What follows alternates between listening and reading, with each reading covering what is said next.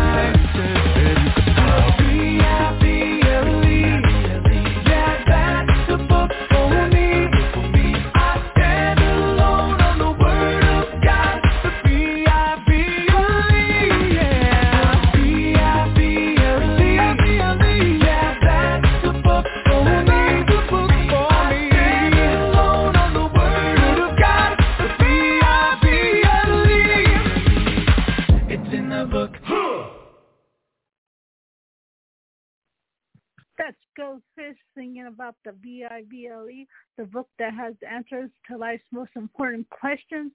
See them in the Bible. Before we get started with the lesson, I want to read a Bible verse that I've been memorizing this week.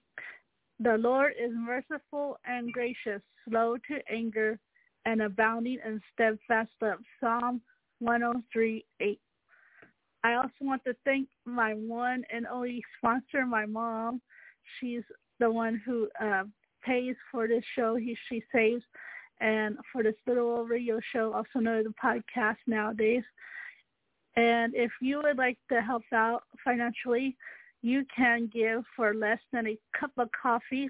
That's starting at three dollars to my coffee account. It's spelled K O dash F I and the the link for it is ko dash fi dot com slash smiley smile. Smiles is spelled S M I L E Y S M I L E S. So it's ko dash fi dot com forward slash smiley smiles. S M I L E Y S M I L E S. So do that today if you can.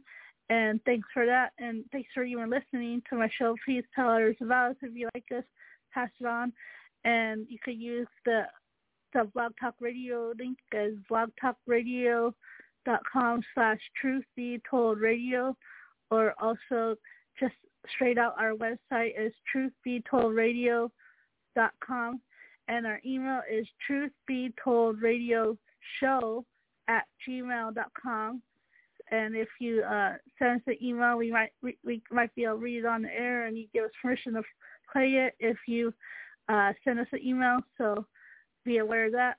And thanks for listening to Truth Told Radio. Now here is John MacArthur with the lesson How to Resist the Devil, Part 2, here on Truth Told Radio. The following sermon is by John MacArthur, pastor, author, and Bible teacher with Grace to You. If you've never contacted Grace to You, we want to send you a free booklet by John that unpacks 15 Greek words in Scripture that explain a stunning paradox, how a God of perfect justice can show mercy to sinners who deserve only punishment. Request your free booklet titled 15 Words of Hope by writing to hope at gty.org. That's hope at gty.org. This offer is good in North America and Europe through June 2023. And now, unleashing God's truth one verse at a time, here's Grace to You Bible teacher John MacArthur. We are studying the book of Ephesians these days, and it may seem like an abrupt transition from the celebration of Christmas to the passage we're looking at but this is the one that the Lord has laid before us this morning. It's Ephesians 6. And we're going to be looking at verses 10 through 13. More of an overview of that, as you'll find out in a moment. Let me read these verses to you. Ephesians 6, 10 to 13. This is where we find ourselves in our ongoing study of this amazing epistle. He wraps up the epistle, does Paul, by saying, finally, be strong in the Lord and in the strength of his might. Put on the full armor of God so that you will be able to stand firm against the schemes of the devil. For our struggle is not against flesh and blood, but against the rulers, against the powers, against the world forces of this darkness against the spiritual forces of wickedness in the heavenly places. Therefore, take up the full armor of God so that you will be able to resist in the evil day, and having done everything, to stand firm. Again, it might seem like a complete change in subjects from the celebration of the birth of Christ to talking about the strategies of the devil. But you can't think about the birth of Christ without understanding that the devil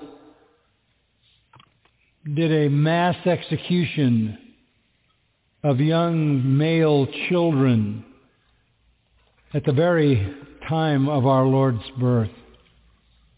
The devil has always fought the purposes of God, and he expressed his hatred of God even in the massacre of those children under the edict of wicked men. Wherever you may be in this story of the incarnation of Christ, you're never going to be far from the devil. He was there at the beginning. He was there through the ministry of our Lord, and he was there at the end as, as well. He came for Jesus at the beginning, and he came for him again at the end. Our Lord understood the functions of the devil. He knew him well. He knew him once as Lucifer, the anointed cherub, a cherub, a heavenly and holy angel, and maybe actually the leader of heavenly worship. But he had forfeited that in his desire to usurp the place of God and been thrown out of heaven along with all the other rebelling angels, and they became the forces of demons that do Satan's bidding in the world.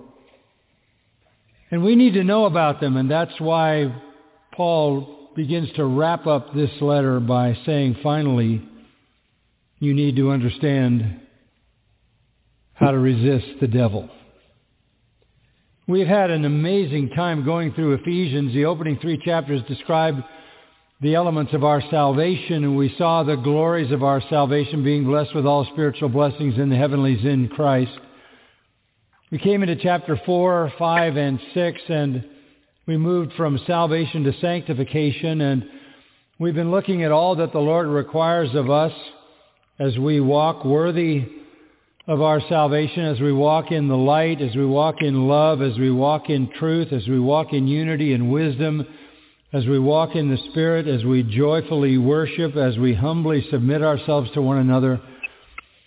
And we have been going through the, the very practical aspects of our relations in sanctification. We've talked about husbands and wives and parents and children, the most intimate of relationships. And last week we even talked about how we are to live in terms of our non-family relations in relation to work. And so we've talked about salvation, we've talked about sanctification. But this epistle is not finished until we understand that if you are in Christ, if you belong to Him, if you are walking in a worthy manner, you are going to engage in an inevitable war.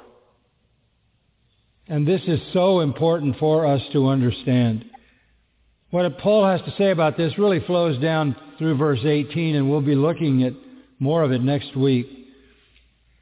You can't go naively into life, even as a Christian, without understanding what you are confronted by from the forces of hell.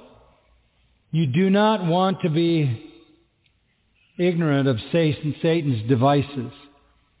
You do not want to give Satan an opportunity. An opportunity to advance his purposes in your life is to breach the very essence of what it is to be a Christian, that is to live to the honor and glory of Christ. There's a statement at verse 13 that I just would point you to as we look at the passage. What we're going to say this morning has as its goal that you will be able to resist the devil in the evil day. We're talking about having the power to resist the devil. Another way to say it is in verse 11 that you will be able to stand firm at the end of verse 13, again, having done everything to stand firm. Again in verse 14, stand firm. This all assumes that you're going to be under attack. And this attack is coming from Satan. Now, let me broaden the scope of this picture for a moment and say this. The Christian life is difficult. It is challenging and it is a battle on two fronts. One, internally. We fight on the inside because we still have remaining sin. We have not yet had the redemption of our bodies. We still, as Paul says in Romans 7, do things we don't want to do and fail to do things we desire to do. And he summed it up by saying, who will deliver me from the body of this death? There is an internal struggle, and it is waged around three impulses, the lust of the flesh, the lust of the eyes, and the pride of life, named specifically in 1 John 2. So we understand that internal struggle. We understand the struggle with temptation. We understand the words of James that sin wants to find a place and conceive in us maybe initially in some rather innocuous or innocent form, but eventually it brings sin and ultimately can bring death.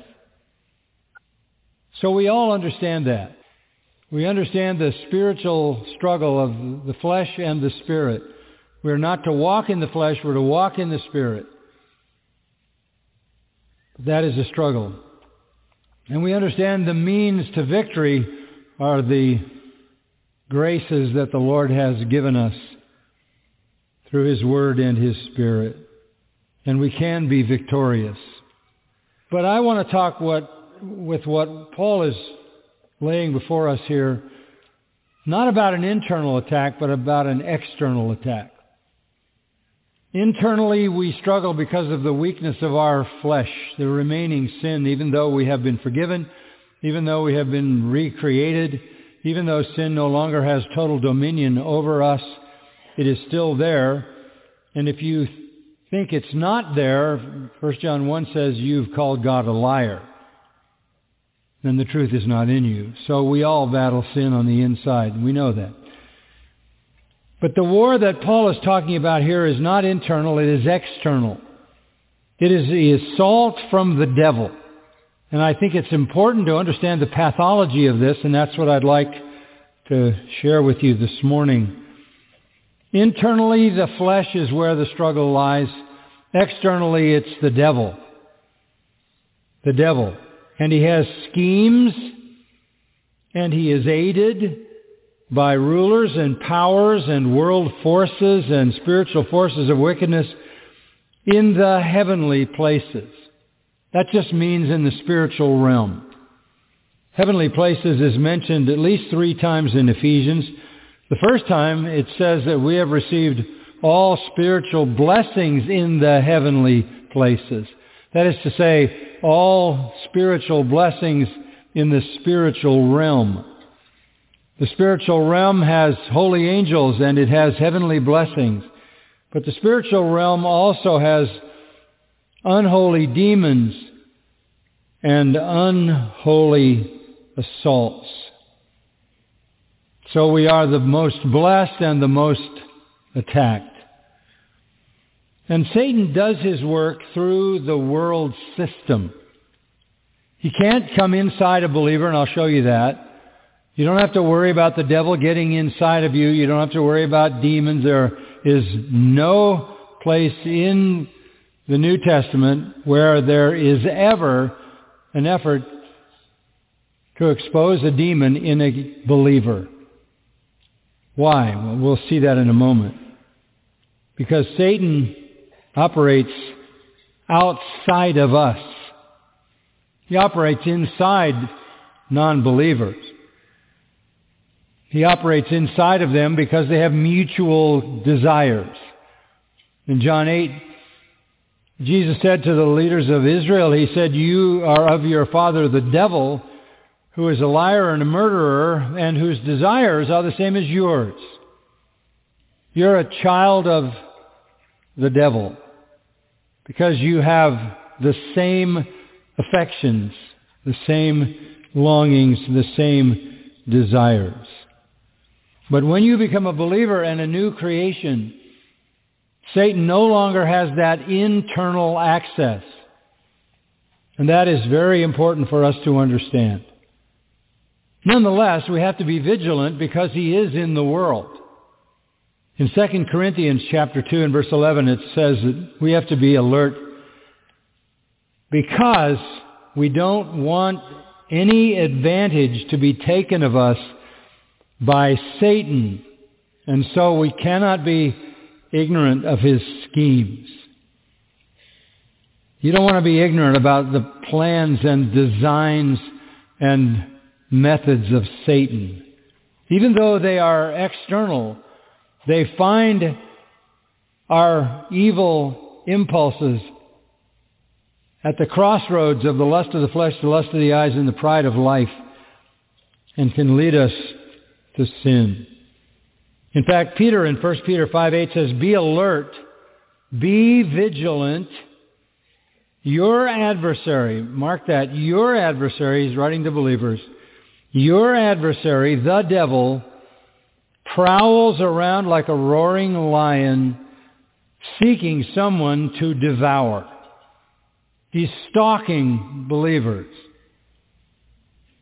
Not that he has access to them, but he stalks them through the system of the world in which we find ourselves. Three times in the Gospel of John, Satan is called the ruler of this world. Three times. John 12, John 14, and John 16. The ruler of this world. It's been common for me to hear people say in recent months, who's running this country? Who is running this country? I can tell you exactly who's running this country. Satan is running this country. The devil is running this country. And he runs every other country and every other nation and every other kingdom in the world. He is the ruler of this world. Back in Ephesians 2, he is called in verse 2 the prince of the power of the air who works in the sons of disobedience. Notice that. He works in the sons of disobedience through the course of this world. So mark that. He works in the sons of disobedience.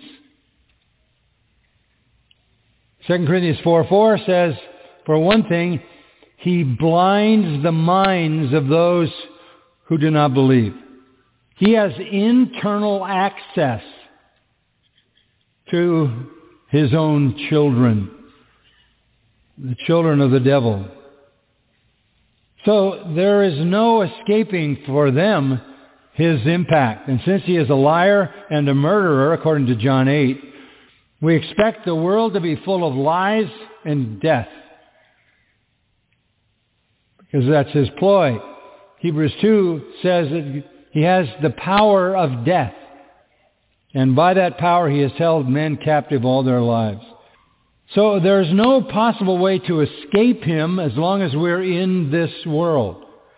1 John 5:19 The whole world lies in the power of the evil one.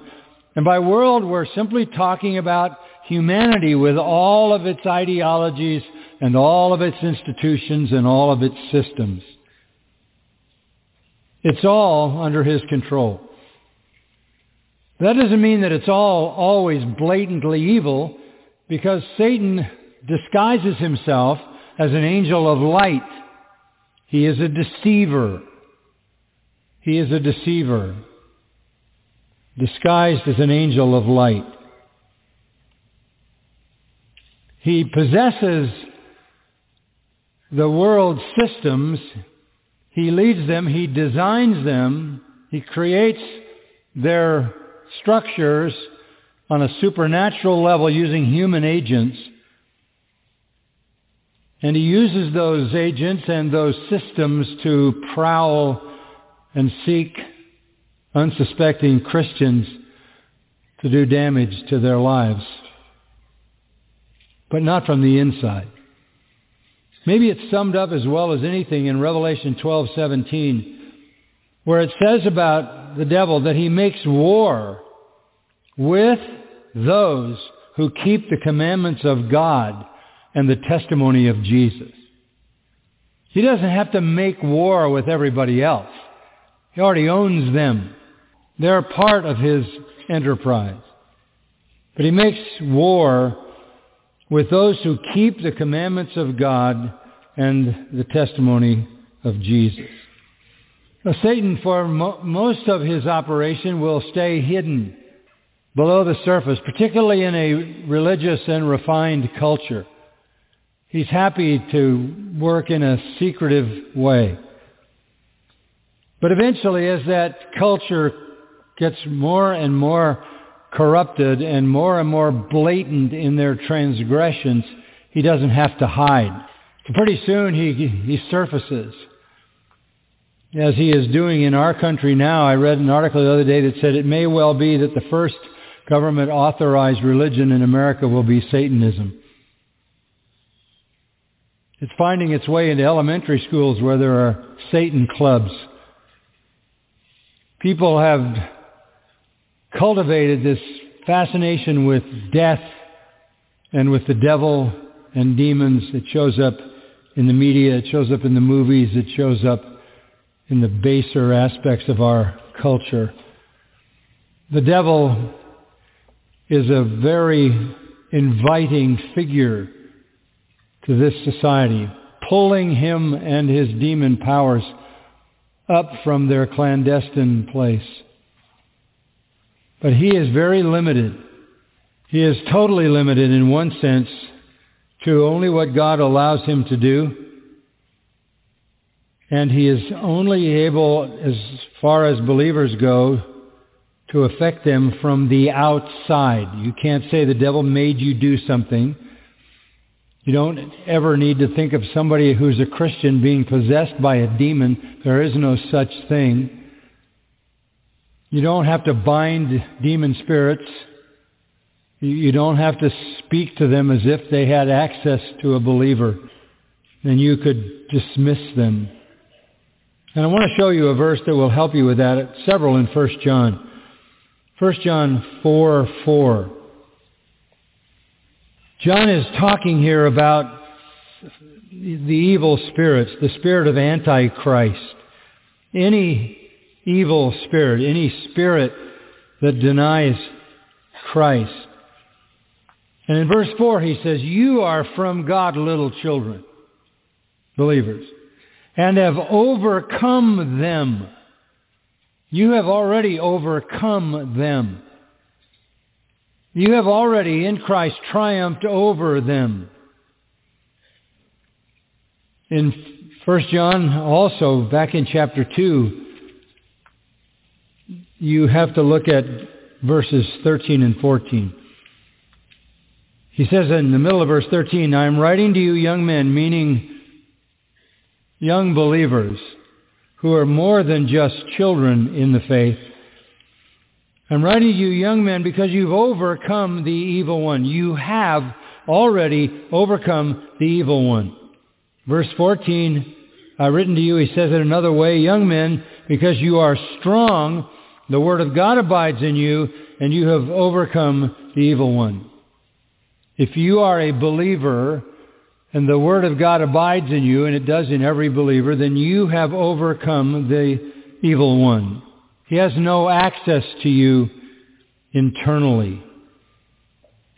And that's why it says in 1 John 4, 4, Greater is he who is in you than he who is in the world. And that is a contrast. He who is in you is different than he who is in the world. He who is in the world is Satan. He who is in you is the Holy Spirit. Back in chapter 2 of 1 John, Three times John says, you have an anointing from God. You have an anointing from God. Verse 20, verse 27. You have an anointing from God, and that anointing is none other than the Holy Spirit. 1 Corinthians 6, 19, 20. You're the temple of the Spirit of God. Christ lives in you. Romans 8, 9. If any man have not Christ, he's none of his. So you have living in you God himself the Father has made his abode with you. The Spirit dwells in you, and the Son also. So verse 4 says, Greater is he who is in you, who is God, than he who is in the world, who is the devil. It's important that you understand that so that you don't fall into the foolishness of thinking that you can be susceptible to demon possession. And I'll give you a great illustration of that very truth in John 14. It's worth taking a moment to look at John 14. Our Lord is uh, talking to the disciples. He's anticipating the coming of his arrest and death, and he knows that Satan is involved in this. Uh, he even refers to it as the hour of darkness, as the darkness comes for him, meaning Satan. But I want you to look at verse 30 of John 14, very important. I will not speak much more with you. This is the last evening with his disciples before his arrest and crucifixion the next day.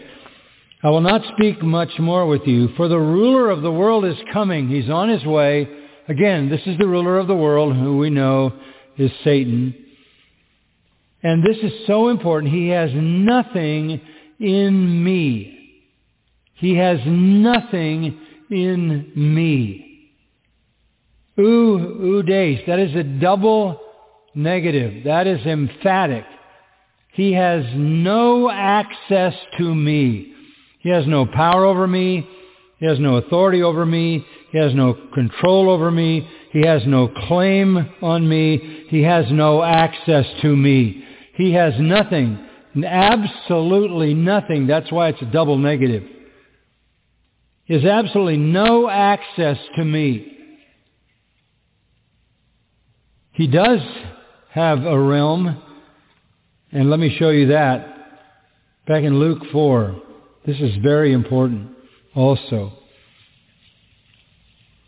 Satan is tempting our Lord. And of course, Satan has no access to him. So his temptations go nowhere. But in verse 5, Satan tries this particular temptation. He led Jesus up and showed him all the kingdoms of the world in a moment of time. That, that is some kind of supernatural moment. Christ is lifted out of the confines of his humanity, and the devil shows him all the kingdoms of the world in a moment of time. And the devil said to him, I will give you all this domain and its glory.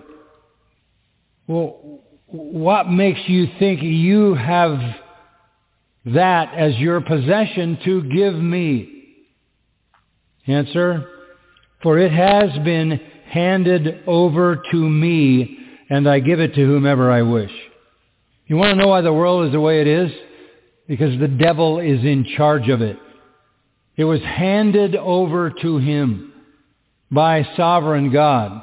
The devil is God's devil and he operates within the confines of God's will. But he runs the world system. This is reason enough to understand that the world is a deadly, deceptive, and dangerous place. It isn't just that non-believers will face the presence of Satan in an eternal hell. They're under his power now in their temporal life as well. So the devil says, I am the ruler of all the kingdoms of the world. And again, I go back to what I said a moment ago. If you wonder who's in charge, there's your answer. He's in charge. No amount of deception and no amount of killing should surprise anybody. No amount of evil. He has authority over the world and he rules the kingdoms of the world. He also controls the people, the people who are outside the kingdom of God, who are called the children of the devil, both in the Gospel of John and in the Epistle of John, 1 John. What about us as believers? Go back to 1 John 4. Verse 4, you're from God, little children. You're from God. There's a, there's a difference. There's a distinction. There are two kinds of people in the world and only two. Chapter 3 of 1 John, verse 10, the children of God and the children of the devil. And the difference is obvious. The children of God and the children of the devil. As the children of God, we have overcome the spirits that assault and deny Christ. We have overcome that spirit world because greater is he who is in you than he who is in the world. Let me show you even further. Go over to chapter 4 of 1 John. I'm sorry, chapter 5 of 1 John, verse 4. 1 John 5, 4. Whatever is born of God overcomes the world. We have overcome Satan. We have overcome the world. And this is the victory that has already overcome the world, our faith. Who is the one who overcomes the world but he who believes that Jesus is the Son of God? We have overcome the evil one. We have overcome the world. This is an amazing truth. Dropping down in chapter 5 to verse 18. We know that no one who is born of God sins in the sense that the same pattern of unbroken sin is carried on. But he who was born of God keeps him. That is Christ. who was born of God. We celebrated that this morning. And the evil one does not touch him. If you're born of God, as Christ was born of God, if you have received the new birth, Satan can't lay his hands on you. He can't take hold of you. So what we're talking about in terms of this kind of conflict in Ephesians is the reality that Satan cannot be in us because the Spirit of God is in us and he alone dwells within the believer. But he influences us by the world. It's not fatal because we have, by our faith and the grace of salvation, overcome the world. We've entered into victory in Christ. So you don't need to fear that Satan might take over your life, demons might come and invade you. It's not possible.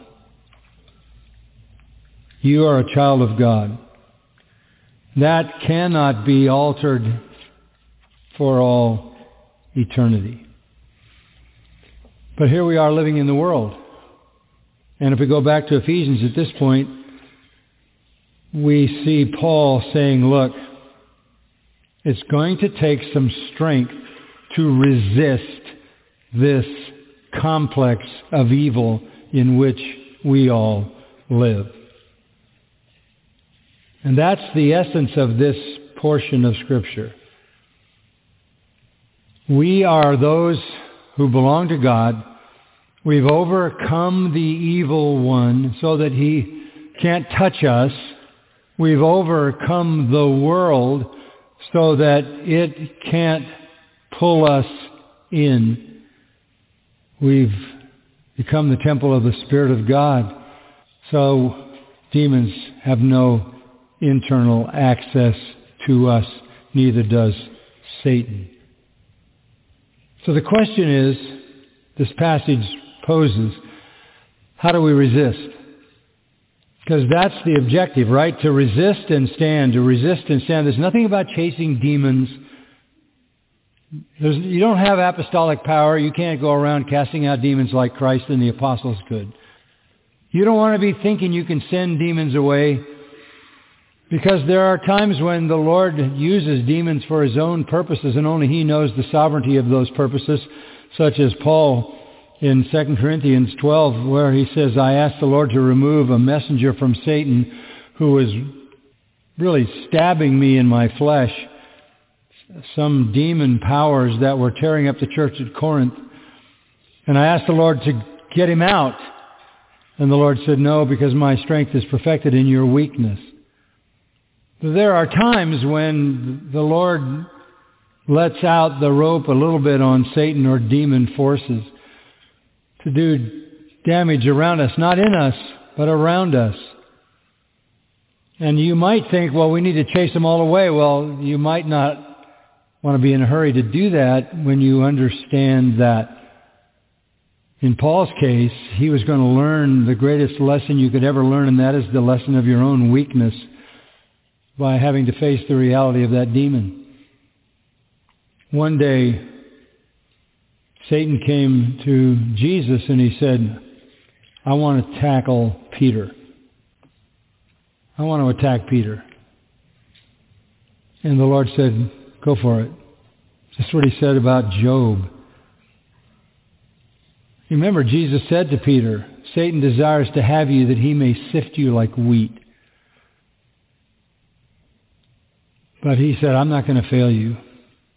So you don't want to be thinking you have some kind of sovereign knowledge of the kingdom of darkness and foolishly running around thinking you can express the same kind of power that Christ had over demons or the apostles had. There were some people in the book of Acts who tried that. They were called the sons of Sceva. And they were trying to cast out demons from some individual, and the demons shouted back and said, Jesus we know and Paul we know, but who are you guys? You want to understand, and it's a marvelous reality to understand you have overcome the evil one. He can't touch you. He functions outside. And you have also overcome the world in a final and full sense. Sin doesn't have dominion over you. Satan doesn't have dominion over you. The world doesn't have dominion over you. But its power and its influence can come at you at the point of the lust of the flesh, the lust of the eyes, and the pride of life. You, you say, well, how can I protect myself? That's exactly what this passage is going to talk about. This is how you resist and stand firm. Obviously, the world is dangerous. Chapter 2, don't love the world or any of the things that are in the world. The world is passing away. This world system is temporal. But you have to know the schemes of Satan, and he comes at you with the lust of the eyes, the lust of the flesh, the pride of life, basically designed into the fabric of the system in which you live.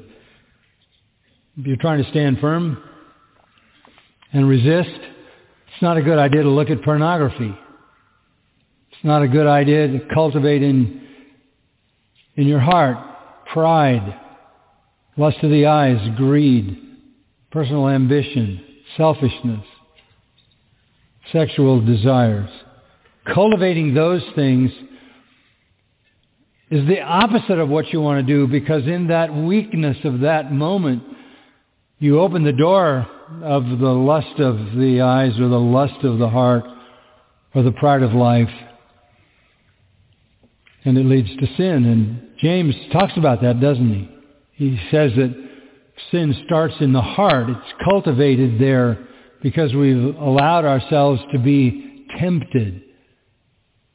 And it, that's where the cultivation of sin begins, and it leads externally eventually to sin, and he goes on to say it even leads to death.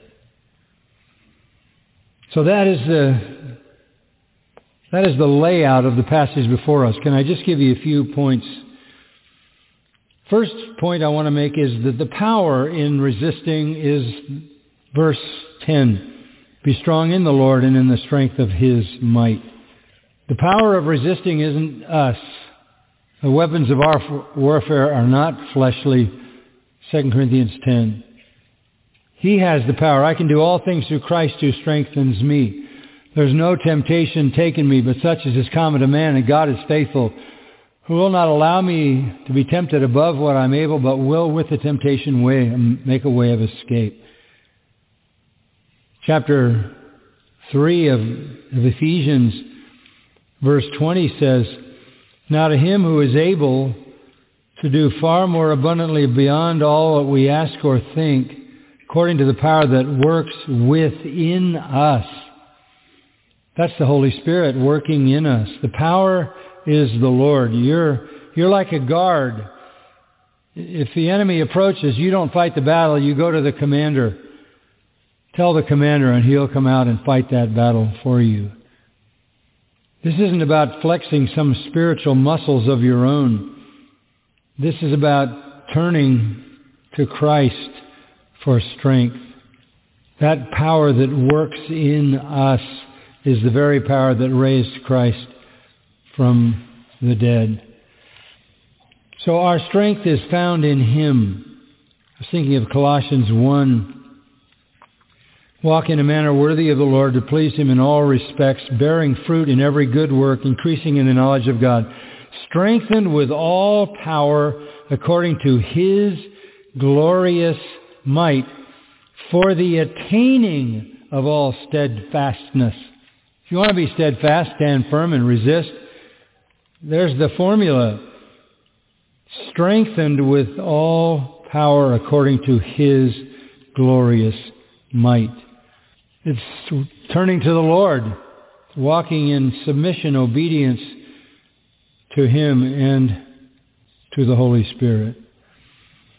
So this is a very challenging battle. We all understand that. But the formula for victory is laid out here, and we find our strength in the Lord. But there's something more than that. We have to have the armor on as well. Not only do we have to find our strength in Him, but look at verse 11. Put on the full armor of God. because you're not going to be able to stand firm against the methods of the devil unless you have the armor of God. Paul wrote this letter probably with Roman soldiers all around him and he would look at the equipment of a Roman soldier and see how that could be wonderful imagery for understanding what it is to have God's armor so that we can resist. So the strength is in the Lord. You have to put the armor on. We're going to say a lot about that next week when we go down to verses 14 to 17. We'll talk about the belt of truth, the breastplate of righteousness, the feet, the shoes of gospel of peace, shield of faith, helmet of salvation, sword of the Spirit. That's all necessary. So we have the preparation, that is to be strong in the Lord. We have the armor. We'll lay that out in more detail. Uh, the third thing to think about here is the, is the nature of the enemy. And that really takes you into verses 11 and 12. The end of verse 11 introduces the schemes of the devil. And then it further explains it, for our struggle is not against flesh and blood. It's not a human battle. Humans are involved, but they're just the pawns of the satanic force. But rather, our struggle is against the rulers, the powers, the world forces of this darkness, against the spiritual forces of wickedness in the heavenly places. Therefore, take up the full armor of God because you're fighting a spiritual battle that is far beyond the capability of any human strategy. Far beyond. It's folly to think that you can stand against Satan without your armor. Because the battle is supernatural. Look again at verses 11 and 12. Satan has schemes you want to make sure you understand those schemes.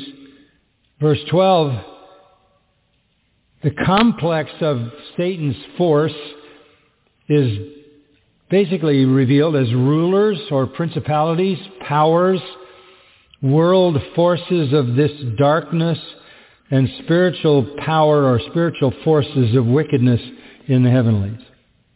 This is really amazing insight. We're, we're fighting demon powers. In other words, it's not that we are in hand-to-hand combat with them. It is that trying to live a godly Christian life, when you're trying to navigate your way through a world, a complex world that is under the layers and layers and layers of demonic authority, is difficult. The devil and Satan, according to Revelation 12:9, deceives the whole world. The whole world. And his deceptions are subtle and fearful. So we have to be alert. By the way, those rulers, powers, world forces, spiritual forces are ranks of angels levels of angelic operation. In chapter 1, they're used to refer to holy angels. Verse 21. Here, they're used to refer to fallen angels and demons. There is a hierarchy of angelic structure and organization for holy angels, and Satan has his own hierarchy of fallen angels, demons, ranked and stratified to accomplish his purposes in the world. It's a very ancient corps of demons. They've all been around since creation. They've all been in the same condition since they fell. None of them have disappeared except those who were cast into the pit. The rest of them are running loose. They operate Satan's enterprises in the world system. And this is powerful, powerful spiritual force. Which is Paul's way of saying you don't want to go out there and, like a naive child. because what you're facing is very, very powerful. It's a challenge to live in this world.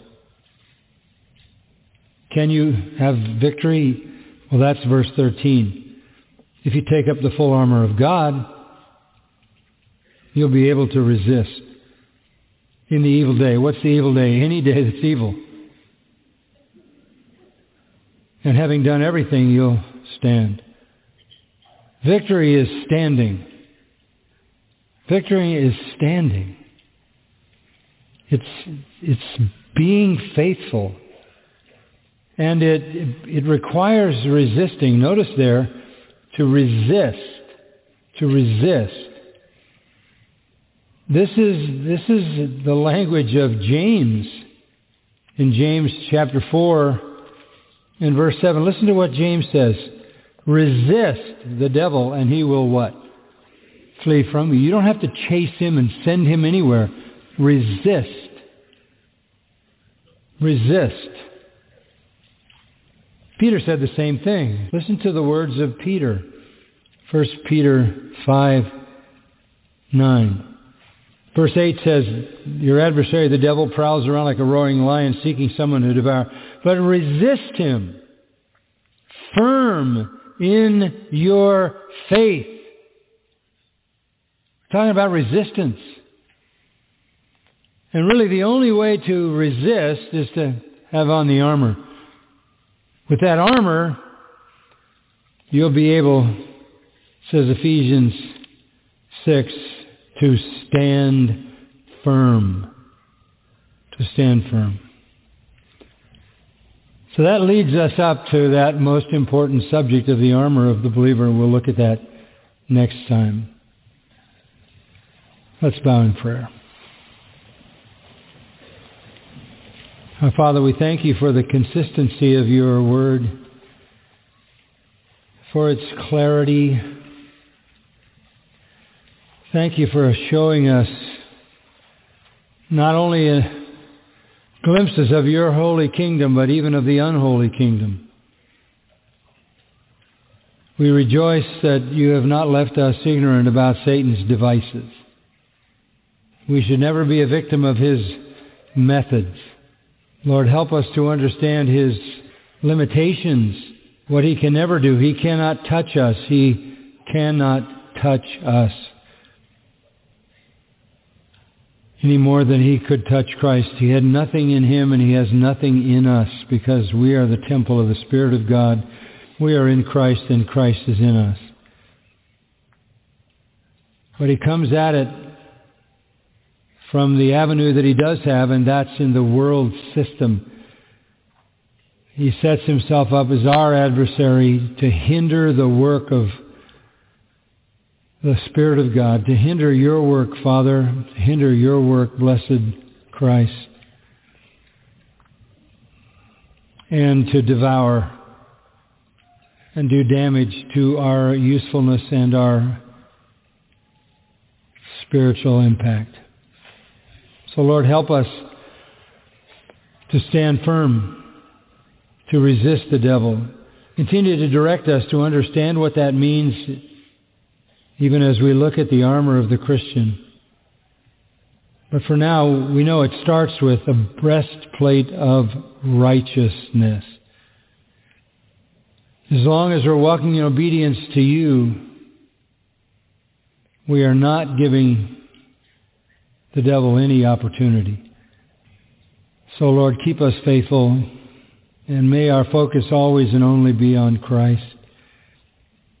May all we do express love and devotion and obedience to him. We thank you for the victory that is already ours in Christ. We thank you that we have overcome Satan, the evil one. We have overcome the world. Not because of anything we have done, but because you have defeated Satan for us, and you have defeated the world for us. And it's in that triumph that we live. There's no reason for us to be seduced by the world. We have within us the Spirit of God and the truth of the Word of God that can establish us in ways that give us strength to resist Satan. That's our desire for your glory and for the blessedness and the impact of your church. We pray these things in our Savior's name. Amen. You've been listening to John MacArthur, Bible teacher with Grace to You. For free access to all of John's lessons and a listing of study Bibles and books available for sale, visit Grace to You's website at gty.org. John MacArthur and Grace to You reserve all copyright protection under applicable law. Our copyright policy is available at gty.org, and it includes instructions for and limitations on duplicating this digital file. The organ you don't have anymore. This is Ken Ham, author, speaker, and blogger on science and the Bible's reliability. You used to have an organ that was vital to your existence, and now you don't. But you're still alive. Okay, what do I mean? We're finishing up our Wonders of the Body series with an organ from before you were born, the placenta. Your first organ functioned as your lungs, kidneys, liver, digestive tract, and immune system. Immediately after birth, changes cascaded through your body and you started functioning perfectly without it.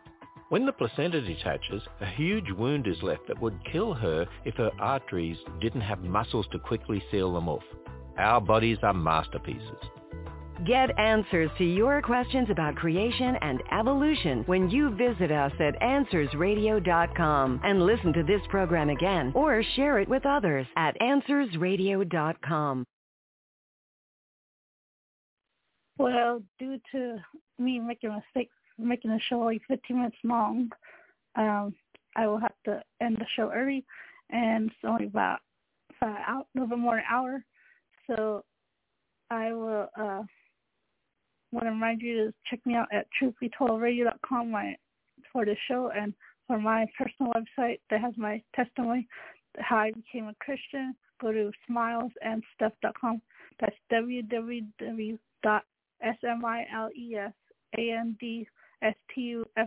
smilesandstuff.com. That has my my story, how I became Christian. So you can read that there. And thanks for listening to me on Be Told Radio. Join me next Sunday. And um, as we go out, we are going to have Yancy and Friends and the VIVLE. And till next time, bye for now.